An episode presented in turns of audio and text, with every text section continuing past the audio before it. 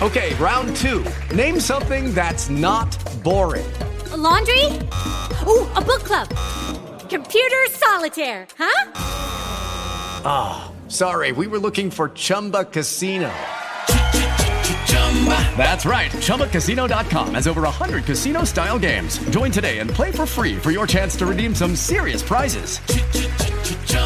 ChumbaCasino.com. No purchase necessary. Full prohibited by law. 18 plus terms and conditions apply. See website for details. With the Lucky Land slots, you can get lucky just about anywhere.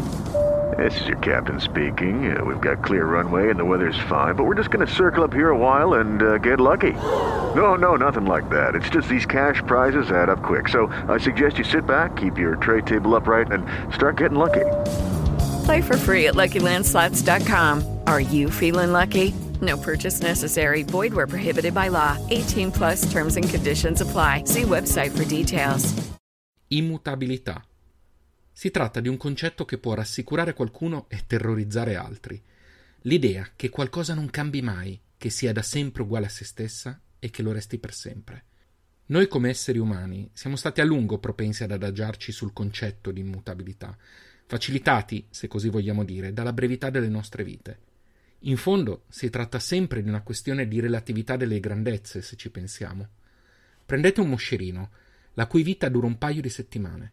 Per lui buona parte delle creature di dimensioni maggiori saranno eterne e immutabili, dato che esistono quando nasce e restano in linea di massima identiche fino alla sua morte.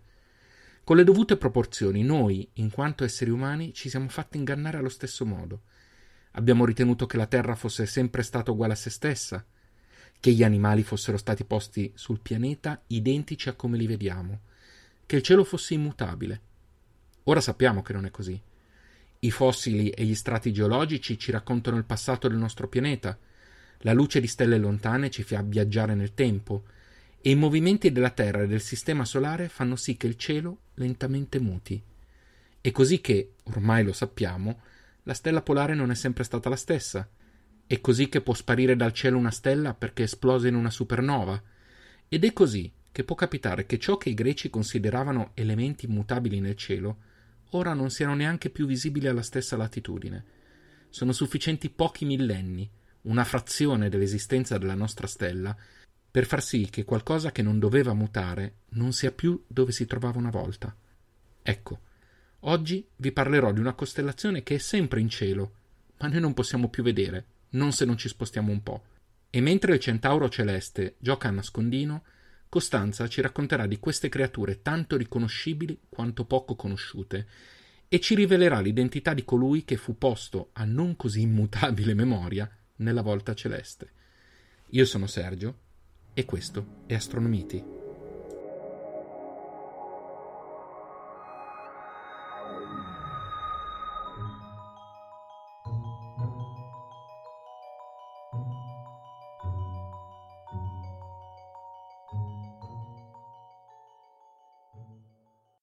C'è un ricordo speciale legato a questo episodio.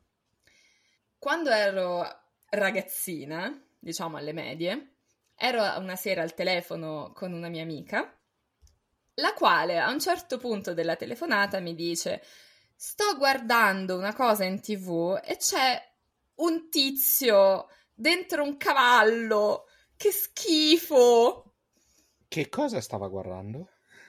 Allora, accendo la televisione sul canale che mi stava dicendo lei, immaginandomi ovviamente una scena terribilmente splatter, eh, mm. una scena tipo Luke Skywalker nel Towntown.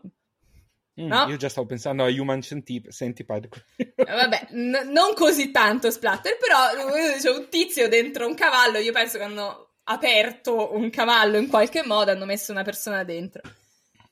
Quindi quando ho acceso la televisione, puoi immaginarti la mia sorpresa nel vedere un centauro, un normalissimo centauro. Uh, ah! Sì. Ok. Era un centauro.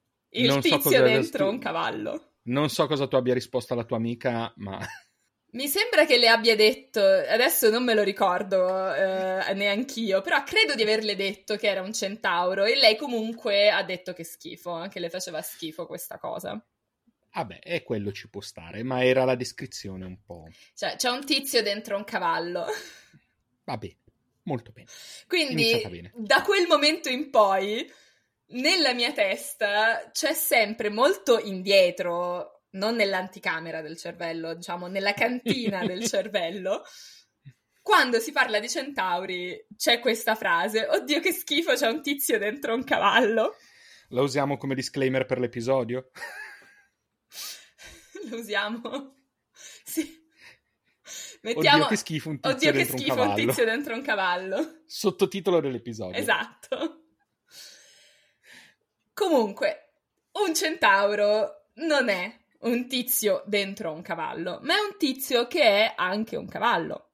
Mm, molto meglio. Ma non, insomma, comunque è, si- è sicuramente tra le creature non quella più normale. Mhm. Insomma, una cosa è un essere umano, un'altra è un centauro.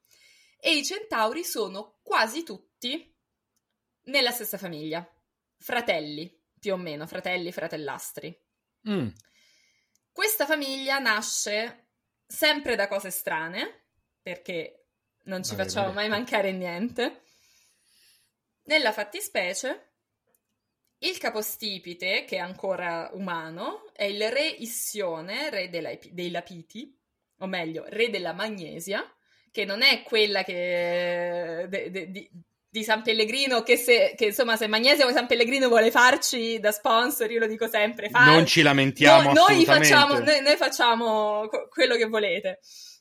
Ma la Magnesia è una regione della Grecia eh, che è nella regione più ampia che si chiama Tessaglia ed è a, diciamo verso est, non è ancora la parte più est della Grecia, ma è verso est, quindi dal lato della Grecia che non guarda verso l'Italia, ma dall'altro, Ok. quello che guarda verso, verso la Verso la- Turchia, diciamo. Esatto. E la regione è importante dal punto di vista storico, anche per la storia più moderna, eh, soprattutto per la storia dell'arte, perché è la regione dove c'è Volos e Volos è la città natale di Giorgio De Chirico, Ah, ok. che nasce appunto in Grecia. E la Magnesia, quindi questa regione, è la regione di cui è re in, amb- in tempi mitologici, è re Issione. Issione è innamorato, per dirla in, term- per dirla in modo fine, Aulica. sì, Aulica. è innamorato di Era. È Mm. forse una de- uno dei pochissimi casi in cui capita che Era sia oggetto infatti delle sono- attenzioni di qualcuno. E queste attenzioni sembra che fossero non gradite alla dea. Pure. D'altro- e d'altronde eh, vengono da un mortale, cioè eh, nell'altro, nell'altro verso va bene, ma così mica, mica tanto. Quindi lei va a lamentarsi da Zeus, dice no, io, cioè questo qui mi, mi- mi fa le, le poste, ok. Non lo voglio. Zeus non si capisce bene se per ingannare Issione o per eh, verificare che Era stesse dicendo la verità, prende Nefele, che è la nuvola, Mm. e la plasma a forma di Era e la mette nel letto a Issione. Che ovviamente non la riconosce, quindi... ehm, Vabbè, lui è contento. sì, lui- se sembrano tutti contenti, ovviamente l'opinione di Nefele noi non la chiediamo, ma vabbè. Ma adesso, cioè, adesso. Nefele fa un figlio di cui si sembra che sia mostruoso, ma non viene spiegato in che senso, di nome Centauros. Mm. Centauros ha un'attrazione particolare, perché abbiamo visto che comunque nel mondo greco questo, questo confine fra esseri umani, animali, non esseri umani... Siamo tutti fratelli, siamo Esatto. tutti appartenenti, siamo tutti fratelli. Quindi decide di accoppiarsi con delle cavalle. Plurale? Sì, almeno ok. secondo la tradizione plurale. O- o- ok. Pure l'arem, ca- pure l'arem, Pure l'arem cavalle, equestre. sì, Equestre. equestre, cavallino. Bene, Dal- da queste cavalle nascono i centauri. perché ovviamente. Quindi da centauro, quindi come capostipite, nascono i centauri. L'altro figlio o un altro figlio del re Issione è tal Piritoo. Piritò. Non sono sicura che sia Piritoo o Piritoo. Però, Ah, beh, sì, allora- però Pirito non lo posso dire perché eh, in Sud Italia ha un significato spe- specifico e non- Ah, però, vedi, le cose belle che si scoprono. è il peto, Non lo sapevo. è il pirito. No- no- nonostante le mie origini, non lo sapevo. E vedi, sei, sei eh, s- troppo tempo, della, troppa generazione passata a Milano. Eh, Sì, e infatti. Comunque, quindi Pirito, altro figlio umano del, di Issione, deve sposarsi. E si sposa, si vuole sposare una ragazza che si chiama Ippodamia, anche se questo nome non è sempre riportato come Ippodamia, c'è anche Laodamia, ce ne sono, ce ne sono diversi, però è importante che in questa versione lei si chiami Ippodamia perché Ippodamia significa domatrice di cavalli. Comunque, si sposano, giustamente i centauri vengono invitati perché sono nella famiglia. Il problema è che i centauri, essendo mezzi animali, non si controllano, non, rie- non reggono il vino. Mm. Si ubriacano malissimo perché bevono quanto gli esseri umani senza reggere il vino e cercano di rapire Ippodamia e le altre, Oh, e le altre donne de- de- dei Lapiti, che sono la famiglia di Issione, si chiamano Lapiti, dando luogo a un vero e proprio massacro, Bene. che è quello che viene chiamato la Centauromachia. Quindi non la tauromachia di eh, deluigiana memoria, ma la Però ci abbiamo- centauromachia, che è anche una delle, delle immagini che venivano molto apprezzate dagli artisti o più esattamente dai committenti, perché gli artisti in, in periodo antico non decidono loro, ah, oggi mi gira di dipingere questo, di solito dipingono su commissione o scolpiscono su commissione, comunque era un motivo molto apprezzato con questi che se le davano di santa ragione dove muore un sacco di gente, la gente fa delle fini terribili, durante questo banchetto nuziale è andato male. Poi dicono che il vino fa bene. No, il vino non, non fa bene, l'alcol non Infatti. fa bene. Infatti. Cioè, al massimo uno, a uno gli può piacere, ma proprio che fa bene, vabbè. No, no, però sai, il vino fa un buon sangue. Sì, fa cioè, buon hai sangue, io dicevo un sacco di Letteralmente l'hanno fatto scorrere, l'hanno Sì, fatto sì, più- scorrere. Più, più sangue di così.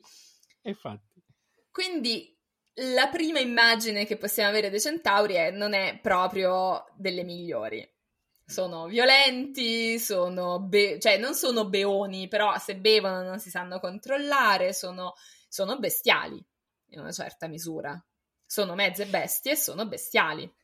Che però mi colpisce perché comunque il cavallo non è un animale che associ a comportamenti eh, violenti, cioè il cavallo sì ha potenza, energia, eh, cosa, però non lo associ a comportamenti mm, Tipo- violenti nel senso di sanguinari. Perché non, probabilmente per, per il fatto di non essere un, un carnivoro. Mm, Non lo so. Probabilmente sì. Però un cavallo ti può fare anche parecchio male. Certo, certo, certo, infatti. Però mi colpisce. Tra le persone che muoiono nella, nella centauromachia, tra gli esseri umani che muoiono nella centauromachia, c'è il personaggio, uno dei personaggi gender fluid della mitologia greca, cioè Cenis o Ceneo, Mm. che è una dei Lapiti o uno dei Lapiti. Perché dico questo? Perché Cenis nasce come donna e diventa a un certo punto della sua vita amante di Poseidone, che è Mhm. molto innamorato di lei e le concede tutto quello che vuole.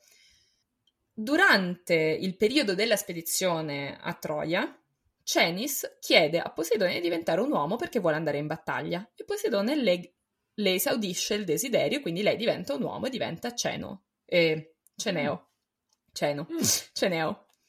Come Ceneo fa un sacco di battaglie, vince, diventa forte, fino a che però appunto durante la centauromachia, nonostante sia invulnerabile, viene comunque ucciso, Ceneo, dai, dai centauri che non, eh, non riescono a ferirlo, però lo lapidano fondamentalmente, lo soffocano con tronchi, pietre, terra, eccetera.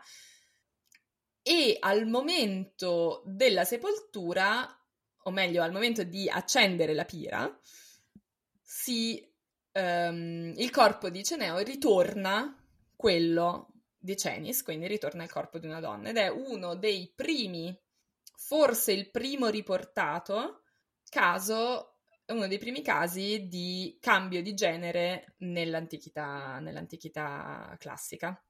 Altro cambio mm. di genere famoso è quello dell'Indovino Tiresia, che passò una parte dei suoi anni come donna, come non si capisce se è una punizione per aver ucciso un serpente femmina, se è stata invece un altro, un'altra ragione, eh, perché forse aveva visto Atena che si faceva il bagno, insomma ci sono tutta una serie di tradizioni. Comunque Tiresia passa una parte della sua vita come donna, tant'è che è Tiresia che può risolvere la disputa fra Zeus e Hera su chi prova più piacere durante il sesso.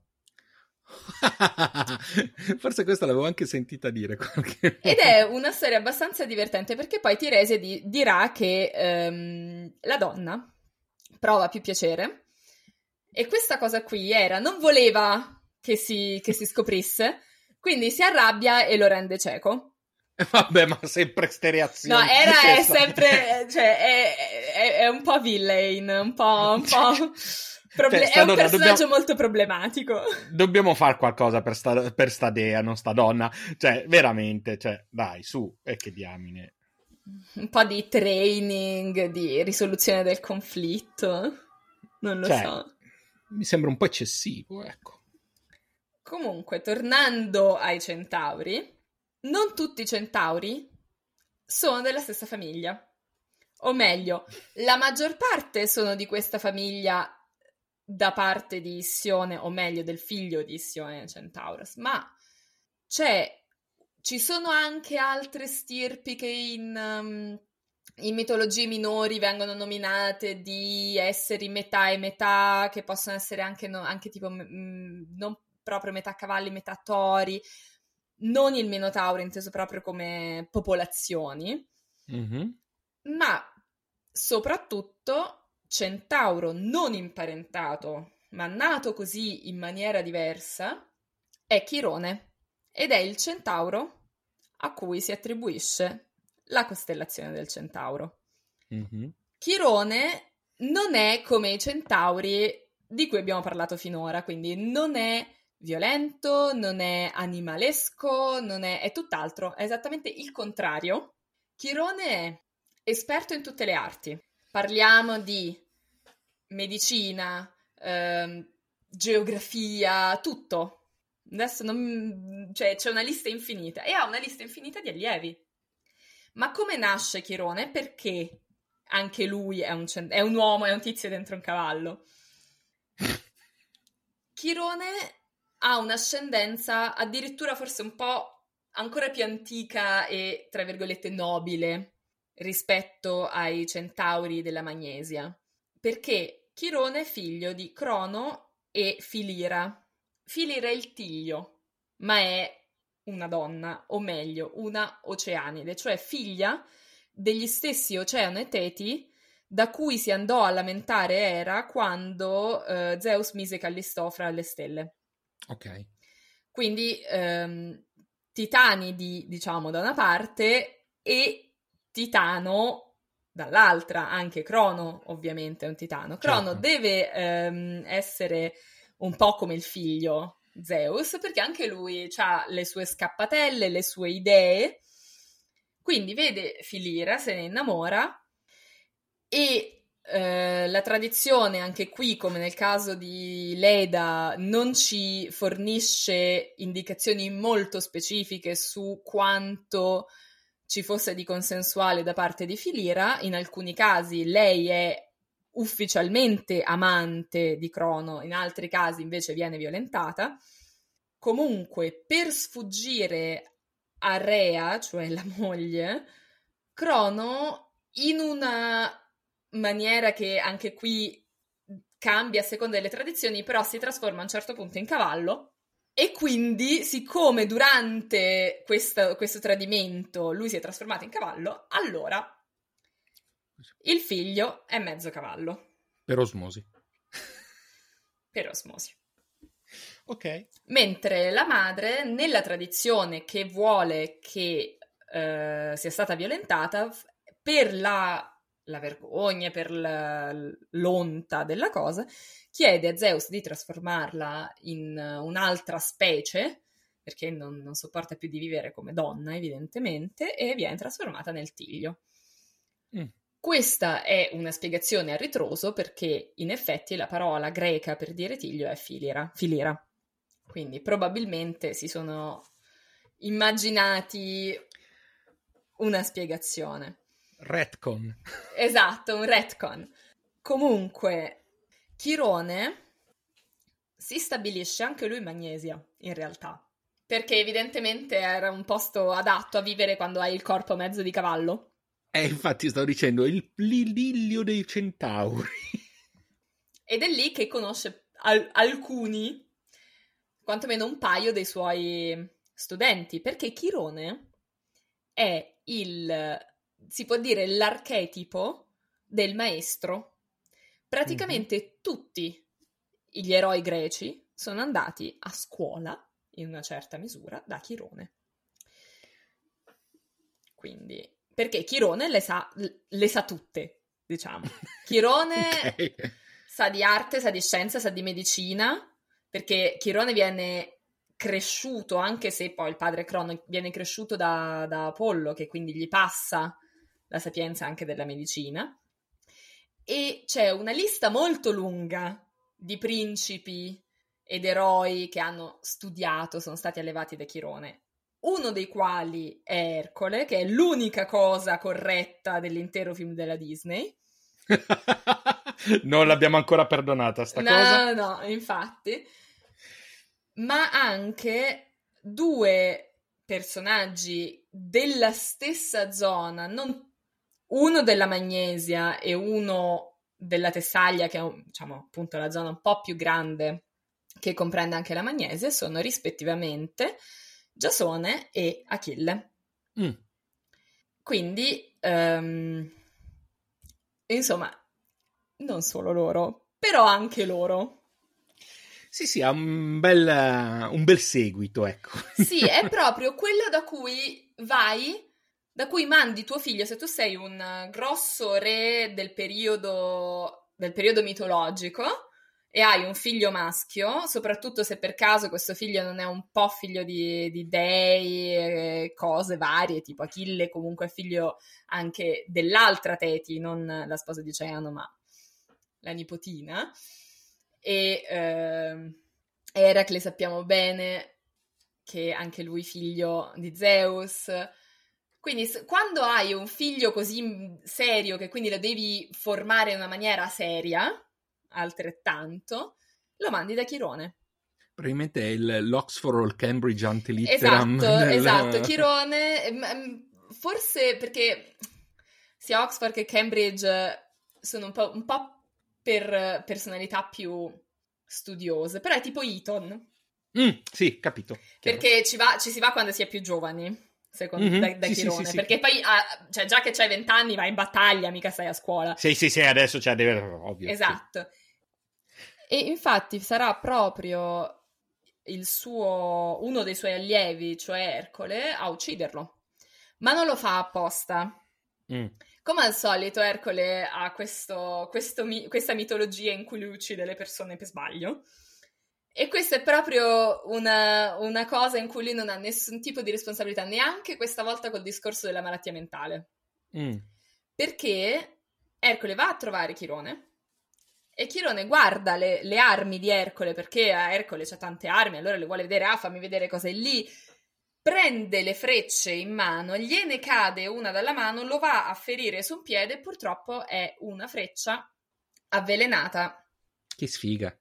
e quindi si ritrova a ehm, non morire all'inizio Mm. perché Chirone sarebbe immortale. Mm. Immortale più freccia avvelenata non la vedo come una coppaiata molto E felice. infatti è una cosa terribile che gli succede perché lui continua a soffrire tantissimo per questo veleno, ma non riesce a morire. E cambia, cioè si scambia di ruolo, o meglio, dà la sua immortalità in cambio della mortalità a Prometeo. Il Prometeo, quello... Quello del fuoco. Mhm. Quindi finalmente muore, contento di morire perché dopo anni e anni di sofferenze non, non ce la faceva più. E Zeus, che comunque a Chirone vuole bene nonostante sia evidentemente molto lontano, comunque Zeus decide di mettergli, ehm, di metterlo nel, nel cielo, quindi metterlo nella costellazione del Centauro. Alcune cose importanti su Chirone. Dicevamo che lui è il, il maestro per eccellenza. Mhm. E come dicevo, è- lui è esperto in molte, in molte arti. Quindi lui è il capostipite, anche se il dio della medicina è il figlio di Apollo Asclepio, lui è il capostipite della pratica medica. Ok. Ed è anche il capostipite, in quanto capostipite dell'arte medica in realtà, dell'erboristeria, Mm. perché noi oggi eh, abbiamo le medicine, diciamo, sintetizzate. Una volta non si sintetizzava, si prendevano le erbe e poi sì, per ottenere quelli composti che adesso noi abbiamo, non so, nelle pillole, negli sciroppi nel- nelle medicine, nelle goccine, eccetera. Chiaramente ehm, non è che fosse l'erborista come lo intendiamo oggi, però chiaramente in quanto medico anche erborista e secondo un'interpretazione che Isaac Newton fa Mm. di un passo di un autore cristiano tardo, Isaac Newton dice che secondo questo passo, poi l'ho letto e secondo me non è così, ma Non mi Vabbè. stupirebbe che Newton avesse preso una cappellata al riguardo, ma vai pure. Ma no, ma può anche darsi. Newton, secondo me, il greco lo capiva benissimo, però probabilmente ci avrà voluto vedere nella frase quello che voleva, perché lo definisce il primo astronomo. E sostiene che sia stato lui il primo a delineare le costellazioni della- dell'astronomia, dell'astronomia greca. Beh, diciamo che da parte di Newton era un bel modo per avere, come dire, una sorta di qualifica uge- u- ulteriore alla- al mestiere dell'astronomo. no? ovviamente. E ehm, per eh, dare un minimo di, come, come spesso facciamo, di diciamo inserimento nell'ambito più pop, c'è ovviamente Chirone in Hercules, Ovviamente. come dicevamo, un tizio dentro un cavallo. Dentro. C'è in, um, in Percy Jackson, nella saga di Percy Jackson, e fa l'insegnante, ed è comunque anche in, in altri prodotti, in altre opere letterarie, cinematografiche, eccetera, il ruolo di un insegnante o di un mentore. Cioè, è, è spesso lì per quello. Cioè, quando se ne parla è lì per quello. Abbiamo un po' perso l'idea del centauro violento. Esatto, sì, infatti. Lui non è per niente, anche perché appunto non è parente. I centauri No, violenti inf- sono gli altri. No, infatti io ho sempre, cioè quando mi mi hai raccontato tu, ma quando mi è capitato di leggere dei centauri nella loro versione bestiale, passiamo, passami il termine, ho sempre fatto un po' fatica a conciliare perché nell'immaginario o comunque nelle mh, rappresentazioni più frequenti che ho visto era più ispirato o direttamente Chirone eh, che l'altra versione. Quindi mh, Sì, però non dobbiamo dimenticare il centauro Nesso, che è Mm. quello che cercò di molestare Deianira, che diventerà la, la- la moglie di Ercole. giusto.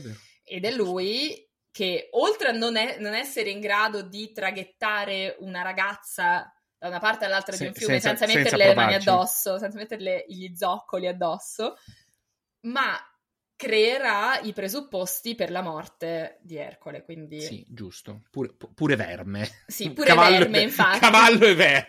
è, è più mezzo cavallo, mezzo verme. Però Esatto. sì. Sì, quindi Esattamente. Sulla figura del centauro si è anche detto tanto, si è anche cercato di fare dei discorsi più ampi, più antropologici, più sulle... Si è detto che probabilmente il, la mitologia del centauro nasce dalla presenza di popolazioni estremamente nomadi, nomadi per cui popolazioni che di fatto dove gli uomini vivevano tutto il tempo a cavallo. Mm, certo. Che si è tra- tradotta in una mitologia di qualcuno che è metà cavallo. Mm-hmm, sì. Può darsi. Io trovo queste spiegazioni eventualmente utili per altri studiosi, le trovo anche molto poco affascinanti. Devo essere sincera. Me, Beh, io eh... non lo voglio sapere se questi erano eh, dei nomadi della steppa che vivevano a cavallo come gli unni di Attila e quindi stavano usando sempre a cavallo. Poi diceva dai, che questi erano eh, mezzi cavalli.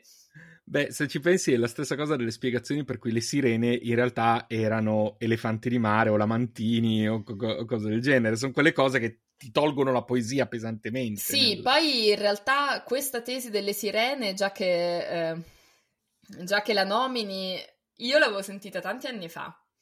Uh-huh. Ed è eh, ha anche una sua probabilità, però la maggior parte delle, cioè diciamo, il maggior successo di questa tesi è stato dovuto al fatto che credo sia in uno dei libri di Dan Brown. Ah, però, vedi, io ne ho letto uno, eppure perché mi è stato regalato, quindi non lo so e non lo voglio No, sapere. quindi anche solo per... Eh, Andiamo contro, contra- snobismo nei confronti no, ma... di Dan Brown, che poi in realtà non vogliamo essere snob. Se a qualcuno gli piace Dan Brown, gli piace Dan Brown, non, tutti de- ah, non, non, a tutti devono piacere le stesse cose. No, no, no. Cap- Però a noi non io piace. Adoro, io adoro i thriller. Io adoro, ho sempre adorato i thriller, li ho sempre letti, quindi non ho nulla contro di Io leggo per esempio un sacco di gialli, oh, eh, es- che, esatto. che comunque se poi dopo li vai a leggere in sequenza, spesso hanno. Sono sempre uguali. Sono spesso molti... sono magari uguali. Quindi no, non... è, pro- è, proprio Dan Brown. È cioè, proprio lui. Il problema non è, il problema non è il genere. Il problema è Dan Brown. Però va bene. Eh, no, però, però se qualcuno piace Dan eh. Brown, io eh, esatto, non voglio delegittimare i gusti no, Non esprimiamo opinioni sui vostri gusti, ecco. Quindi direi che con questa con Quindi, diciamo, sul... deriva su Dan Brown. Possiamo. Esatto, con la deriva su Dan Brown ti passo eh, la patata bollente. Ed è bollente sul serio stavolta. Um, senti, tu hai presente il bellissimo tuo astrolabio che hai lì sotto mano? Ce l'ho qua. Ecco, mettilo da parte che non ti serve. Ma come? allora, che sì, delusione. Perché... Lo so, perché oggi parliamo di una situazione molto strana e infatti parte del, dell'argomento di oggi sarà spiegarla ulteriormente. Um, il centauro non si vede, la costellazione del Centauro alle nostre latitudini, o meglio, alla mia latitudine ancora ancora, alla tua sicuramente no, non si vede. Mi sento eh, esclusa. Eh, lo so, ma anch'io lo sono in buona parte, eh, perché, eh, perché effettivamente è un, è un peccato mh, mm, non poterla vedere il motivo per cui non si vede è lo stesso motivo per cui abbiamo parlato eh, in passato della, um, dello spostamento della stella polare. Io nel frattempo ho iniziato a condividere con te lo schermo perché Adesso, da oggi intanto facciamo... vedo, ved- credo di vedere il tuo salvaschermo. No, non vedi il mio salvaschermo. Ah no, questo bellissimo panorama vedi esattamente quello che voglio mostrarti e che eh, dico già ai nostri ascoltatori eh, che potrebbe essere molto carino se volessero andare a, mm, in alcuni momenti, a ehm, collegarsi a questo sito che si chiama stellarium-web.org, eh, che è eh, un perfetto planetario free, utilizzabile in qualunque momento. Eh, e il motivo per cui eh, da oggi utilizziamo Stellarium è proprio perché in questo modo posso mostrarti qualcosa nonostante non abbiamo la sua visualizzazione su eh, sull'astrolabio. Su Quindi, ah no, su schermo. Sull'astrolabio. Sulla, no, no, sull'astrolabio. Ho detto io su schermo perché mi sono confuso.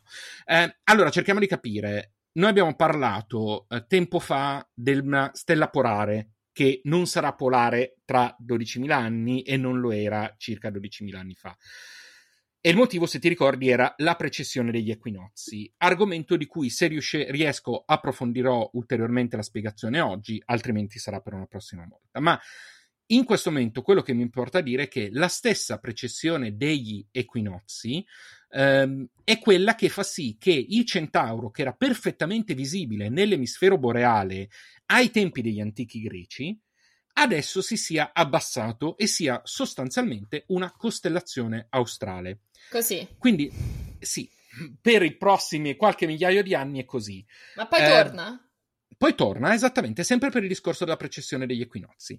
Eh, sostanzialmente in questo momento ehm, il centauro si può vedere, iniziare a vedere a 30 gradi di latitudine nord, quindi stiamo parlando all'incirca della latitudine del Cairo, o giù di lì, mentre è perfettamente visibile dall'equatore in giù. Questa, questo è per dare un'idea. Quindi, per questo motivo, io cosa ho deciso di fare? Ho deciso di aprire Stellarium, decido di eh, togliere l'atmosfera, eh, perché Stellarium ci sta mostrando in questo momento ah, il ecco, cielo come, come dovrebbe essere, quindi c'era la luce, e quindi esatto. adesso togliamo l'atmosfera ed è Tolgo buio. anche il panorama, in maniera tale che si vede tutto il cielo stellato, e gli chiedo anche di mostrarmi la costellazione del Centauro. Io comunque che sto osservando, vi consiglio stellarium-web.org. È, è meraviglioso. È, è bellissimo, è bellissimo, è perfetto.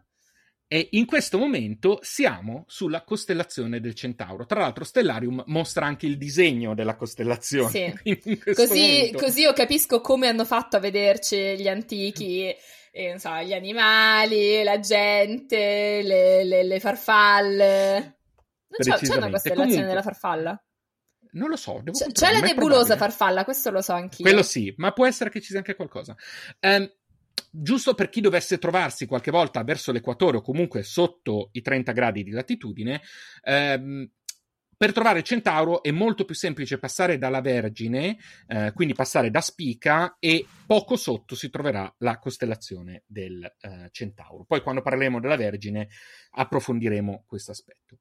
Um, perché allora a questo punto parlare del Centauro? Un po' perché ovviamente c'è la mitologia e non potevamo non parlarne. Eh, tra l'altro molti confondono eh, la costellazione del Sagittario come costellazione legata a Chirone non è vero, è correttamente il Centauro. Il Sagittario sì. è un'altra cosa. Il Sagittario ehm, è un'altra costellazione con uno che è un, me- che è un mezzo uomo, è un mezzo qualcosa, sì. ma il, Chirone non era arciere Esatto, e, eh. e, infatti il Sagittario viene sempre mostrato il appunto, sagitta- Sagitta. Eh, esatto, il Sagittario viene da Sagitta che è freccia e quindi è un arciere e, e invece il Centauro è un Centauro, cioè sono due cose diverse. Poi che questo arciere stellare stia su un mezzo cavallo o un mezzo capro perché può essere anche un po' satiro nel, ne, nella rappresentazione è un dettaglio, però lui è un arciere.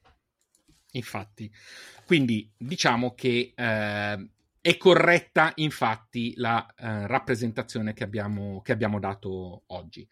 Eh, ma perché è così importante comunque a prescindere il centauro? Perché il centauro si trova in una posizione che contiene vari elementi di ehm, estremo interesse.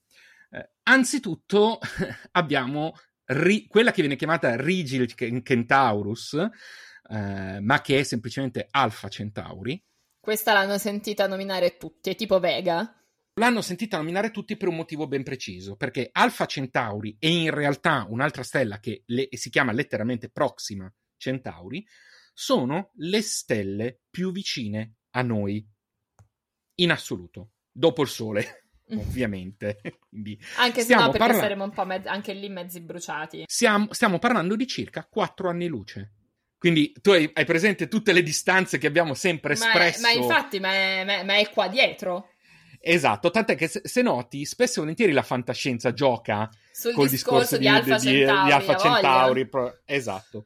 In realtà Alfa Centauri è un sistema stellare, anche in questo caso, abbastanza particolare perché è composta da due componenti A e B che in linea di massima si somigliano, sono bene o male stelle di tipo solare. La B sarebbe... No, cioè... No, sono sempre Rigil Centauri. Quando Ah, noi vediamo ok. Rigil Centaurus, Cioè adesso vediamo, vediamo quanto riesco a zoomare. Eh, no, dopo un po' diventa semplicemente una cosa molto luminosa, però tu starai in questo momento rapita dal vedere come si può zoomare Sì, in... eh, sì, sì, in cioè, c'è un bello zoom perché poi mh, nella fattispecie, cioè è il ginocchio del centauro. È il ginocchio del centauro, infatti È il ginocchio sarebbe- cavallo sì, del centauro. è- è esatto, infatti Rigil dovrebbe essere significare lo zoccolo del centauro, il piede del centauro, quindi, quindi ci siamo. Eh, in realtà questa stella è composta da due stelle A e B, eh, tendenzialmente di dimensioni simili a quella, ter- a quella solare, di- stiamo parlando di una massa di 1, qualcosa e di 0,90 o giù di lì delle delle due nane. componenti. Eh, sì, delle nane gialle Non è una gialla, e una, una gialla e un arancione, eh, che ruotano attorno al baricentro. Ti ricordi il discorso che avevamo fatto Sì. l'altra volta? Perfetto. Sì. Bari- intorno al loro baricentro ruotano in circa 80 anni. Eh, e hanno però una, eh, un'orbita molto ellittica, per cui il momento in cui sono più vicine è di circa 11 unità astronomiche. Ricordo che l'unità astronomica è la distanza Terra- Terra-Sole, quindi si avvicinano a 11 volte la distanza del Sole, quindi mediamente è la distanza tra Sole e Saturno, Mhm. giusto per darci un'idea, ma nel punto più lontano sono all'incirca la distanza che tra- c'è, tra Sole e Plutone. Quindi appunto son- cioè, è molto schiacciato. È molto ellittica, orbita. molto ellittica, sì sì sì, è proprio, proprio estremamente ellittica. In realtà poi c'è Proxima, Proxima però Anche è una... famosa Proxima Centauri. Proxima Centauri. Molti le confondono, ma in realtà non sono la stessa cosa, perché Proxima è una stella molto più piccola. eh, stiamo parlando eh, di una dimensione di circa mh, metà massa solare. No, scusa, sto dicendo una cretinata, un decimo di massa solare. Ok? Mhm. eh, rossa, quindi proprio piccola, piccola e rossa, che sembra effettivamente legata gravitazionalmente al sistema di Alfa Centauri, ma con una eh, rotazione che, eh, scusa, rivoluzione che dovrebbe essere di circa 550.000 anni. Aspetta, proprio anni, non... Ah, ci- 550.000 anni tempo di rivoluzione intorno al sistema di Alfa Centauri e una distanza dal sistema di Alfa Centauri, una distanza media, perché ovviamente avendo una rivoluzione eh, può essere più o meno vicina, di circa 12.000, 13.000 unità astronomiche, quindi circa 12-13 mila volte. la distanza, la distanza sol- Terra-Sole è tipo qua- un decimo l'anno luce. Quindi capisci che stiamo parlando veramente di distanze enormi rispetto al sistema binario di Alfa Sì. Centauri. Quindi dire che non sono la stessa cosa non è una, mh, non essere puntigliosi, è voler specificare che no. Una cosa è il sistema Alfa Centauri costituito da A e B e una cosa è Proxima Centauri. Ovviamente però Proxima si chiama così perché? Perché diventa la più vicina a noi a seconda della fase della sua rivoluzione Certo, intorno al resto del è, sistema. è la prossima. Esatto, quindi tendenzialmente è Proxima la più vicina, ma in alcuni momenti sarà Alfa, perché a seconda della rivoluzione in alcuni momenti sarà Alfa. Quindi si, si- si alternano come alfe. L'altra cosa che mi affascina tantissimo è sebbene in, nel Centauro ci siano alcuni sistemi st- planetari scoperti, alcuni pianeti gassosi, eh, Quindi in Gioviani, realtà giusto? Gioviani, tendenzialmente Gioviani, potrebbero essere Gioviani eh, o, al- o Nettuniani, comunque sì, tendenzialmente, tendenzialmente sì. Poi considera che la classificazione come Gioviano viene data soprattutto anche in base alle dimensioni. Ah, giusto. Eh, quindi, quindi dovremmo andare a vedere a- anche questo aspetto. Però comunque gassosi. Ma attorno a B nel 2012 è stata scoperta una- un pianeta di tipo eh, terrestre, quindi roccioso, eccetera. Quindi fa impressione sapere che una del- la stella più vicina a noi, o comunque una delle stelle più vicine a noi, ha di ti- molto simile al Sole, ha attorno a sé un pianeta di tipo terrestre che ruota.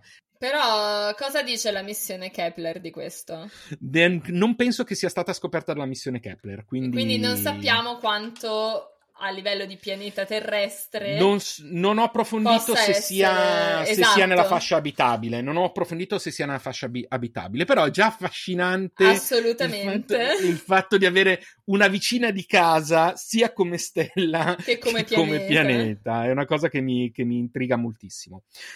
Eh, un altro elemento molto importante all'interno della costellazione del Centauro, o meglio definito dalla costellazione del Centauro, e qui zoom un pochino indietro e mostro un pochino Io mi sto divertendo un sacco questo zoom. D'ora in poi lo faremo così. Eh, e una vera e propria associazione si chiama, che copre praticamente tutta quest'area. Cos'è un'associazione? È un insieme di stelle eh, che se, tendenzialmente si muovono in cielo insieme eh, e che molto probabilmente, in, in questo caso assolutamente mh, certo, hanno origine comune. Eh, qui non è molto ben definita su Stellarium, devi immaginare che si trovi tutta in quest'area qui. Abbiamo un insieme di stelle az- bianco-azzurre. Sì. Molto, molto eh, luminose, molto belle, molto evidenti. Eh, quelle st- ci sono nella foto che potete cercare in giro cercando associazione OB eh, Centauro, mh, troverete delle immagini in rete. Eh, alcune stelle che non sono azzurre non appartengono all'associazione, ma le vediamo per prospettiva. Queste davanti. gialline, diciamo. Queste gialline. Eh, queste sono tutte stelle che nascono da una, ne, una, una, nube di gas e di materiale nello stesso tempo e che quindi tendenzialmente hanno tutte la stessa età.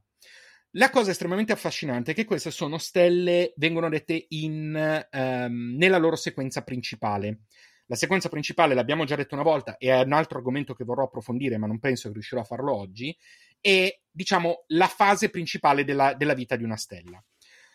Soltanto stelle di una certa dimensione stanno in sequenza principale abbastanza a lungo, cioè più piccole sono, più riescono a stare in sequenza principale.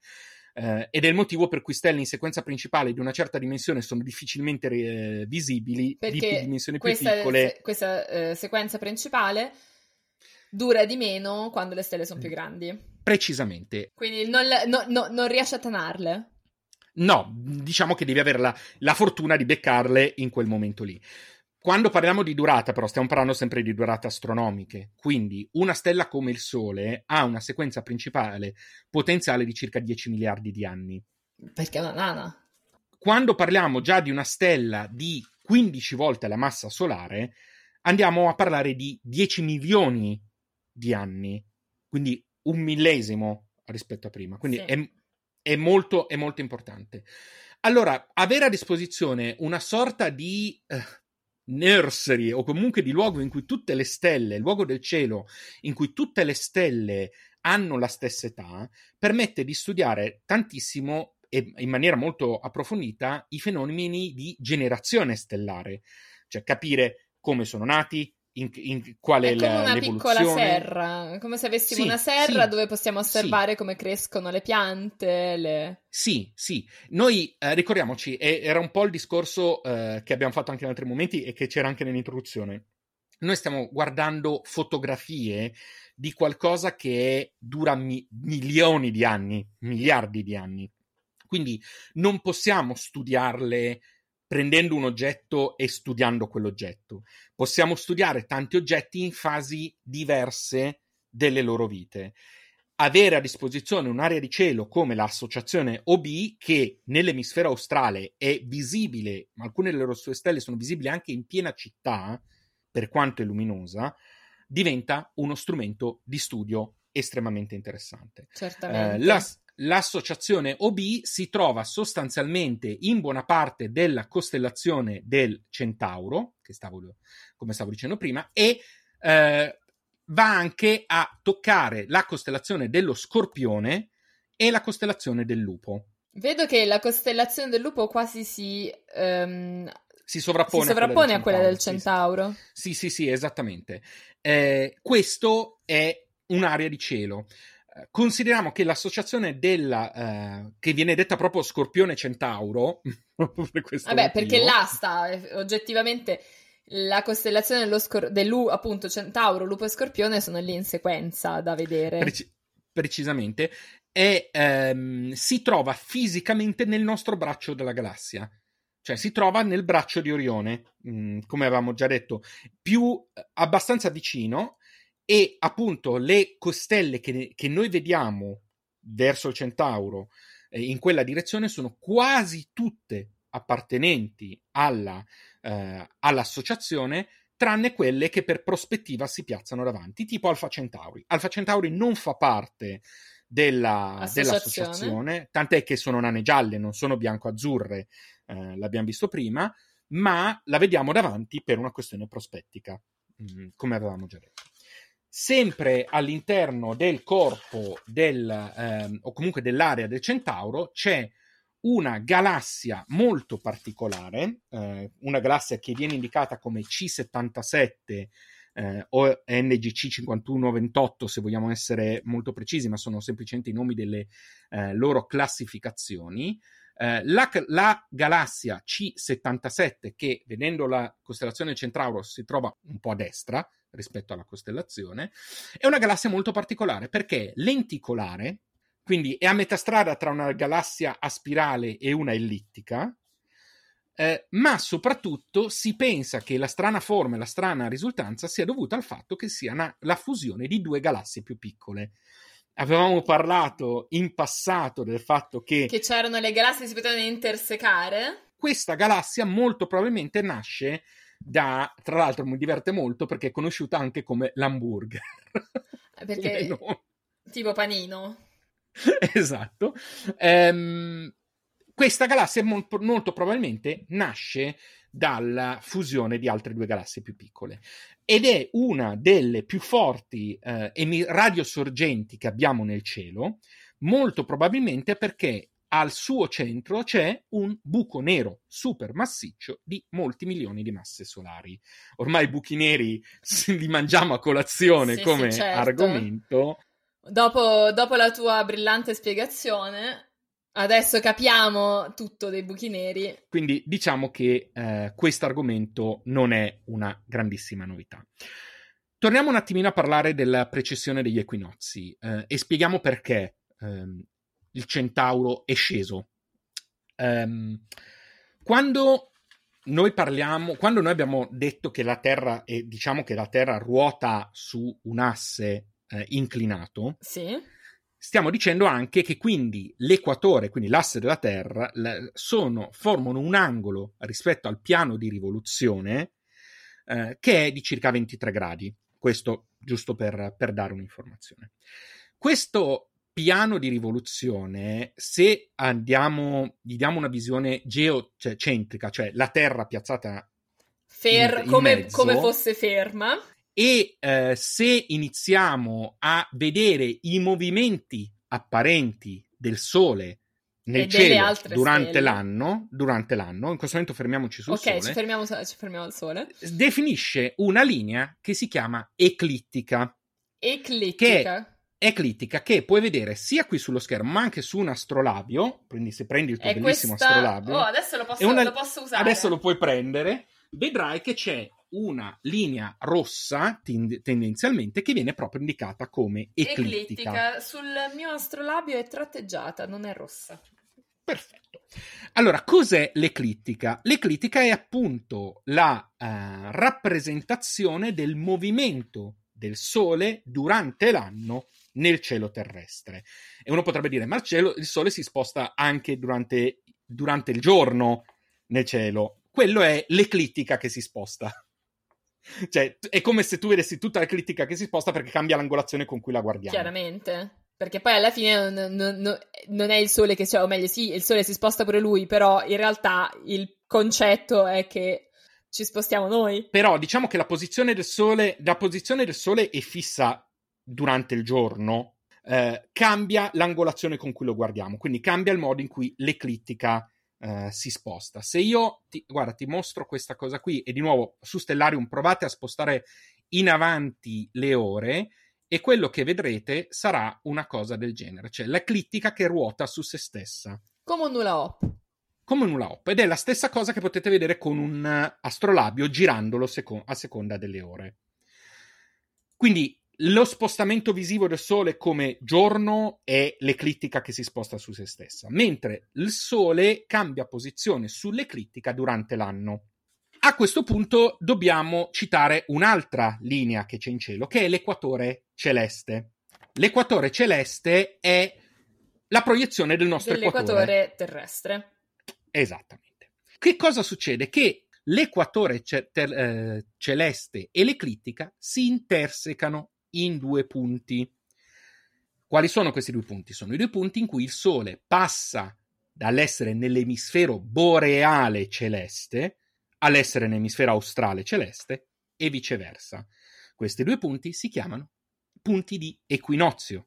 Quindi è quando il Sole si trova su uno dei due punti abbiamo un equinozio, che sia quello di eh, primavera O, o è quello, d'autunno, d'autunno. O quello d'autunno, d'autunno. Per cui quando parliamo di equinozi di primavera e di autunno, stiamo dicendo che il Sole ha attraversato l'emisfero australe eh, lungo il percorso dell'eclittica ed è andato sul boreale o viceversa. Ti faccio notare, ad esempio, e mh, basta che di nuovo andiate a guardare eh, o su Stellarium o su un astrolabio, andrete a vedere che il Sole è molto vicino all'equinozio d'autunno eh, perché ormai ha quasi finito il suo percorso. Perché lungo. siamo a luglio. Es- esattamente. Ora, perché tutto questo discorso? Perché la Terra è soggetta a una rotazione a mo' di trottola, ne avevamo parlato ai tempi, non tanto perché è angolata, perché se non fosse soggetta a forze, semplicemente sarebbe angolata e sarebbe sempre angolata, perché non è sferica È vero, la Terra è schiacciata ai poli. ed è soggetta a varie forze gravitazionali, quella della Luna, perché comunque c'è, quella del Sole, quella degli altri oggetti.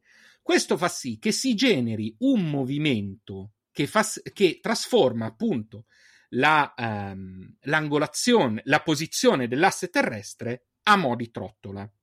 Eh, per la precisione, un grado ogni 70 anni. Ma noi ne percepiamo effetti sull'anno, No, per esempio, sulla no, durata dell'anno. No, la durata rima- rimane quella, proprio cambia la posizione nel cielo. Cambia Mhm. semplicemente la posizione nel cielo. Un grado di spostamento ogni 70 anni, e questo, sì- e questo è il motivo per cui noi in 70 anni si sposta di un grado. Un grado nel cielo vuol dire che noi non la percepiamo Eh, visivamente, infatti. la percepiamo in generazioni, ma un grado ogni 70 anni vuol dire che per ottenere 360 gradi, cioè un'intera rotazione, ci vogliono 12.900 anni circa. Eh, scusa, 25.000 25.000. Esattamente. E questo è il motivo per cui abbiamo questa angolazione. Quindi cosa succede? Che questa posizione dell'equatore e questa angolazione fanno sì che le costellazioni siano boreali o australi, quelle che sono all'altezza, in base a questa posizione. Ma questo spiega anche il motivo per cui cambia il momento in cui si entra, in cui cambiano le stagioni, il motivo per cui cambia il giorno in cui si diventa, eh, in cui c'è il solstizio, quindi il giorno più Certo. lungo. Noi abbiamo tradizionalmente il 21 marzo inizia la, la Eh, primavera. l'equino- diciamo, il eh, 21 marzo è le- l'equinozio di Esatto. primavera, San Benedetto, la rondine sul tetto, eccetera. Sì, tutte, tutte queste cose qui, ma sono semplicemente date tradizionali. Ma visto che, che- che si- ci si sposta nel tempo, non è più così. Ed è anche questo il motivo, sempre per riferirci a chi parla di astrologia, per cui, ad esempio, il Sole non si trova più nelle costellazioni eh, cui, a cui si dovrebbe riferire. Anche perché mi stavo scordando una cosa: le costellazioni dello zodiaco sono sull'eclittica. Eh sì, Cioè, quando stiamo dicendo che una stella, eh, che il Sole, quando viene detto dagli astrologi il Sole è in, eh, è perché il Sole si muove nella costellazione, ne- sull'eclittica all'interno della costellazione. certo. E quando erano associati, quando ai tempi c'era un allineamento corretto, le date delle, delle vari segni zodiacali corrispondevano ai passaggi del Sole lungo l'eclittica all'interno di una costellazione. Infatti, tecnicamente il segno zodiacale è il segno solare. Esatto. Cioè, non è il. Eh, poi esiste l'ascendente, il segno lunare, il segno di Venere, esatto. eccetera, eccetera. Adesso non, non, entriamo troppo nel dettaglio, ma sì. Io in realtà e... cerco sempre di buttarci l'astrologia, ma non per convinzioni personali astrologiche, ma perché per gli antichi l'astrologia e l'astronomia non erano particolarmente separate come no, le separiamo quello non noi. ne dubito. Quello non ne dubito neanche lontanamente. Ed era normale per gli antichi anche, con, come dicevo, mi sembra di aver già detto, consultare anche la posizione delle stelle nel cielo per stabilire se magari fosse il momento propizio o meno di fare determinate cose. Questi erano discorsi di, più astrologici che astronomici. Ovviamente. Aggiungiamo anche un'altra cosa. Perché si chiama eclittica? Ovviamente il nome deriva da eclissi. Certo. Quindi non è eclissi che deriva da eclittica, ovviamente, ma eclittica che deriva, che deriva da eclissi, ovviamente. Il motivo è molto banale, perché le eclissi avvengono quando i tre elementi, terra, sole e luna, si trovano allineati esattamente sull'eclittica. Cioè, praticamente quando sono tutti sulla stessa linea, quindi poi si, si bloccano vicendevolmente. E... Eh, esatto, o, o, c'è la Terra tra, uh, tra, la, tra, la, Luna e il Sole, o c'è la Luna tra la Terra e il Sole, a seconda del tipo di eclissi di cui, stam, di cui stiamo parlando. Ecco, quindi quello che secondo me è fondamentale è rendersi conto di quanto è importante questo discorso pre- della precessione degli equinozi, perché influenza pesantemente tutte le, eh, le osservazioni che coprono millenni o che coprono ehm, o che una volta magari erano possibili, tipo vedere il centauro, centauro dalle nostre sì. latitudini. Anche perché se no. non, si, non, fosse stato possibile vederlo in Grecia sarebbe stato un po' difficile. Eh, Infatti era, era, que- era questo l'aspetto terribilmente affascinante. Um, allora, visto che eh, abbiamo ancora un pochino di tempo, spieghiamo soltanto brevemente il discorso eh, sulle, mh, mm, sulle, sequenze principali, mh, mm, che è un, abbastanza veloce. Abbiamo detto appunto che le stelle hanno un ciclo di vita ciclo di vita che è strettamente legato alla loro composizione, alla loro massa, al, a come funzionano, se stanno bruciando elementi, se stanno attirando materiale, mm, sono tutte eh, elementi che entrano in gioco. C'è una fase che è quella appunto principale che è la sequenza principale. Ah, ah, ah, l'ho ripetuto due volte principale. Eh, che mi piace perché che... hai fatto tutto da solo. no, no, ma l'ho fatto io, infatti, mi stavo prendendo per i fondelli da solo, mh, mm, che rappresenta appunto una fase in cui in qualche modo la, l'unica energia che viene prodotta dalla stella nasce dalle reazioni nucleari, dalla fusione dell'idrogeno che la compone. Eh, non abbiamo sostanzialmente altri eh, elementi che la contraddistinguono come emissione di energia, come reazioni chimiche, come, come reazioni gravitazionali. Dicevamo prima che una, terra, una, una, stella della massa del Sole ha una vita, di, una sequenza principale di circa 10 miliardi di anni, una stella eh, che ha un quarto della massa solare potrebbe stare in sequenza principale 70 miliardi di anni. Questo significa anche che oltre un certo limite semplicemente non c'è modo che una stella possa entrare in sequenza principale, perché non riuscirà ad avere... Ad avere mai una stabilità tale da avere questa sequenza. Precisamente, precisamente.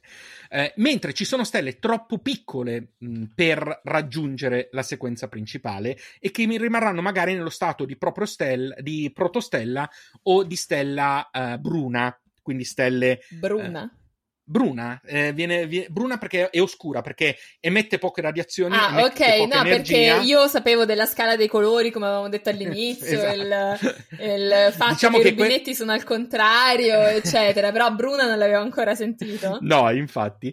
E, ehm, e le stelle brune sono sostanzialmente stelle che non ce l'hanno fatta, se vogliamo, che sono molto più simili a un pianeta di tipo gioviano che a una stella come la conosciamo. Eh, se non hanno sufficientemente massa, potrebbero arrivare a, a, a diventare appunto delle, uh, delle, stelle, delle stelle, brune.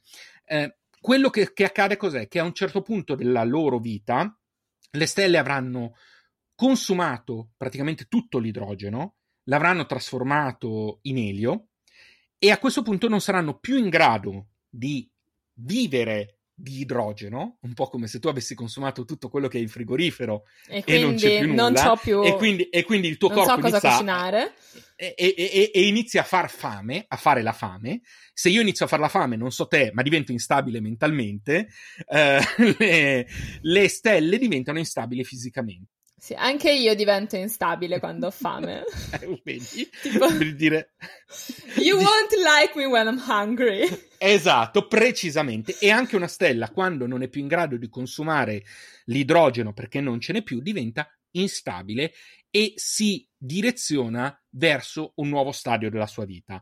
Nuovo stadio della sua vita che abbiamo già detto più volte potrebbe essere di vari tipi, potrebbe esserci l'espulsione di gas, potrebbe erci- esserci sì, la contrazione eh, gravitazionale. A seconda del tipo di stella potremmo raggiungere quel, quel livello. Quindi mi rendo conto che abbiamo fatto un po' di excursus vari, sia sulla costellazione, sia sull'eclittica, sia sulla sequenza principale, però sono tutti estremamente legati tra di No, loro. soprattutto perché- servono perché, cioè, l'eclittica ce l'avremo sempre, l'eclittica ce l'avremo sempre e secondo me... anche se magari non, non- non è rilevante per ogni singolo episodio, però magari sapere che c'è, che cos'è, cosa significa. Ma anche perché poi così la prossima volta magari se diciamo l'eclittica si sa che, cosa, che, che cos'è. Esatto, eh, esatto. E anche la sequenza principale finalmente si è un po' chiarita. Esatto, e lì la mia idea è quella di fare molto spesso cose di questo tipo, cioè abbiamo dat- già dato dei concetti in passato, magari adesso può essere carino approfondirli, visto che qualche base qua e là inizia ad esserci. Eh, per il Centauro era una situazione ideale, perché le altre stelle io non le ho nominate perché non ci, sì, ce ne saranno di più o meno luminose, vi dicendo, non ci interessano particolarmente, è in realtà molto ricco di oggetti eh, anche di spazio profondo osservabili anche eh, in lontananza. Una delle cose più affascinanti è che, ad esempio, gli ammassi di tipo OB, perché questo ammasso è una tipologia, ce ne sono parecchi nel Quindi giro. sono altri ammassi stellari. Altre am- ammassi- Associazioni. a- associazioni, scusa, No, perché gli ammassi, gli ammassi ce l'avevamo, li avevamo già visti. Esatto, ma soprattutto è importante dire la differenza. Gli ammassi sono legati tra di loro gravitazionalmente, che siano aperti o che siano globulari sono legati tra di loro gravitazionalmente. Quando parliamo di, ehm, di associazioni non lo sono. Sono nella stessa zona, si spostano nella stessa direzione perché sono Ma non nati sono nello stesso legati. luogo. Non li, lega la, non li lega la gravità. Non li lega la gravità, sono legati da un movimento comune, da un'origine comune, ma non sono legati dalla gravità. Quindi c'è una differenza sostanziale tra massa e associazione, quindi è importante che mi sia, co- che, che- che mi sia corretto e che tu mi abbia aiutato a correggermi. Eh, per quanto riguarda le associazioni di tipo OB, O e B sono, eh, rappresentano proprio gli spettri che citavi tu prima. Le stelle eh, eh, di tipo O sono le bianche, eh, mi E sembra, le e stelle B- di tipo le se- B? sono le azzurre. Ah, per cui Eh, infatti, in effetti, nella- nell'associazione OB del Centauro, le stelle sono tutte Sono cioè, chiare. Sono tutte Precisamente, perché infatti stiamo par- bianco-celesti. Esatto, perché stiamo parlando comunque di stelle che hanno la stessa età, le stesse dimensioni, le stesse origini e quindi tipicamente sono tutte di questo lato, almeno una parte di questa associazione. Quindi quando parliamo di associazioni tipo B parliamo di una categoria, ce ne sono tantissime, paradossalmente è più semplice vedere quelle fuori dalla galassia che quelle dentro, perché, Perché non abbiamo sono- nulla che ci disturbi Sì. ad osservarle. Eh, e quella del Centauro è una delle più grandi, delle più belli, delle più belle e delle più affascinanti. Quella del Scorpione Centauro, per essere precisi. Scorpione Lupo Centauro, che Scorpione, addirittura Lupo, sarebbe divisa, in Centauro, tre, sì. sarebbe divisa in tre parti, ma non entriamo eccessivamente eh, nel dettaglio al riguardo. E, mm, e niente, quindi abbiamo raccontato un qualcosa che è in cielo ma che non possiamo vedere, ma che potete andare a vedere se usate Stellarium Sì, Eh, che adesso è diventato il gioco preferito di, di di Sergio. Sergio, ma è veramente, Sì. è veramente uno strumento molto utile se, se volete approfondire, magari appunto quando...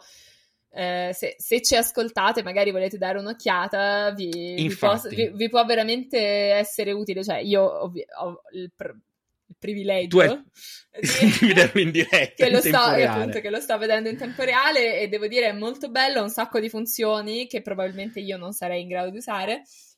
Ma no, ma in realtà è molto semplice perché permette di cercare le costellazioni, permette di dire dove vi trovate o quale cielo volete vedere.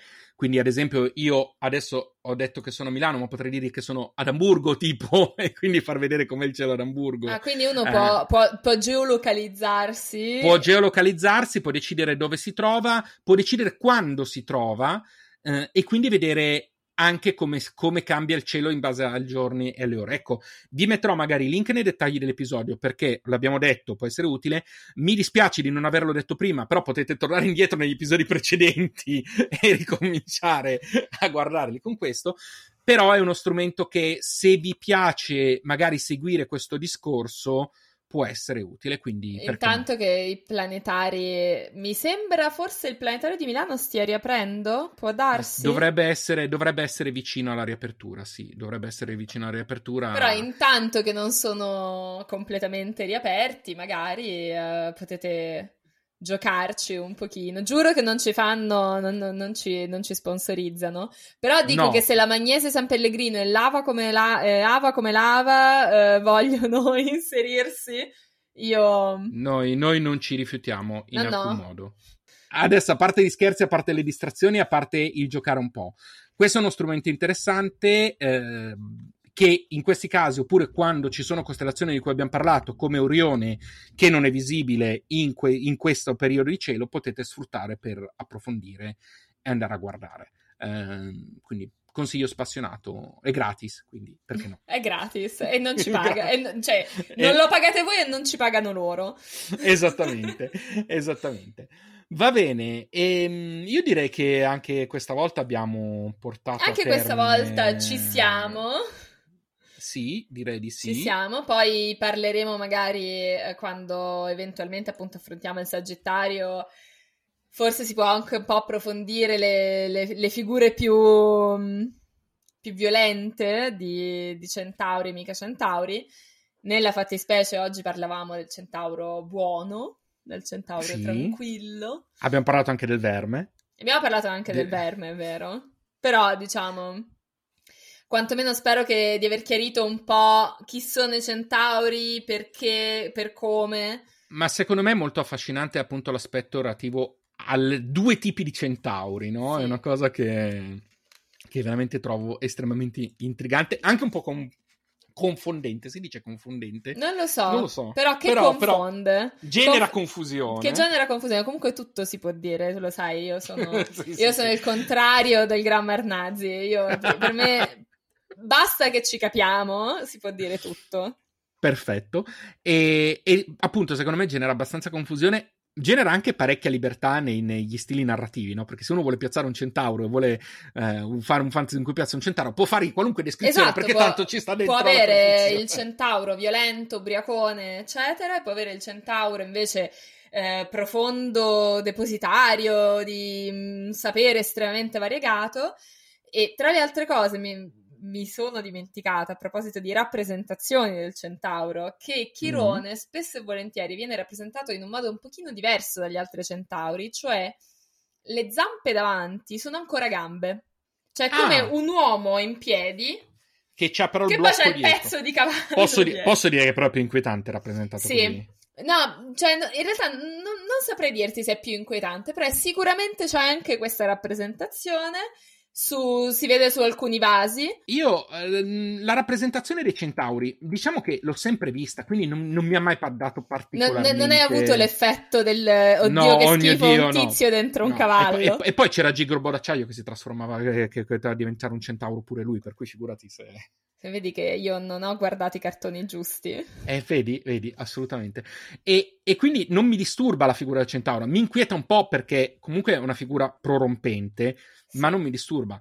Però l'idea delle gambe davanti... Sì, praticamente umane- è come un, un tizio in piedi. Eh sì, però che c'è, scusati, se c'è un pezzo E dietro poi c'è un pezzo che avanza, esatto.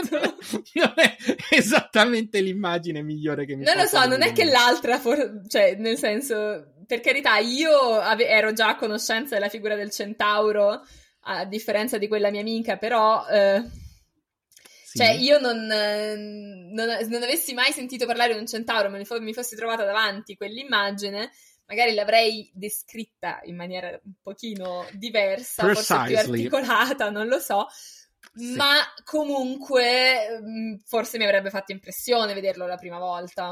Ma sai, io penso che poi possa fare tendenzialmente impressione quasi ogni forma di ibrido eh, umano-animale, perché il Minotauro poi è ancora peggio perché avendo la testa di toro eh, e il Sì, corpo, secondo me corpo questo, questo è quello che cambia molto, cioè quale parte del- Mm. dell'essere è umana, perché il Minotauro non ci viene mai presentato come un personaggio eh, con una coscienza, con un'intelligenza, con una volontà, con un libero arbitrio. No, è una bestia. Cioè, è Certo, mezzo perché- perché- umano, ma è una bestia. Perché la, la testa è di animale, quindi...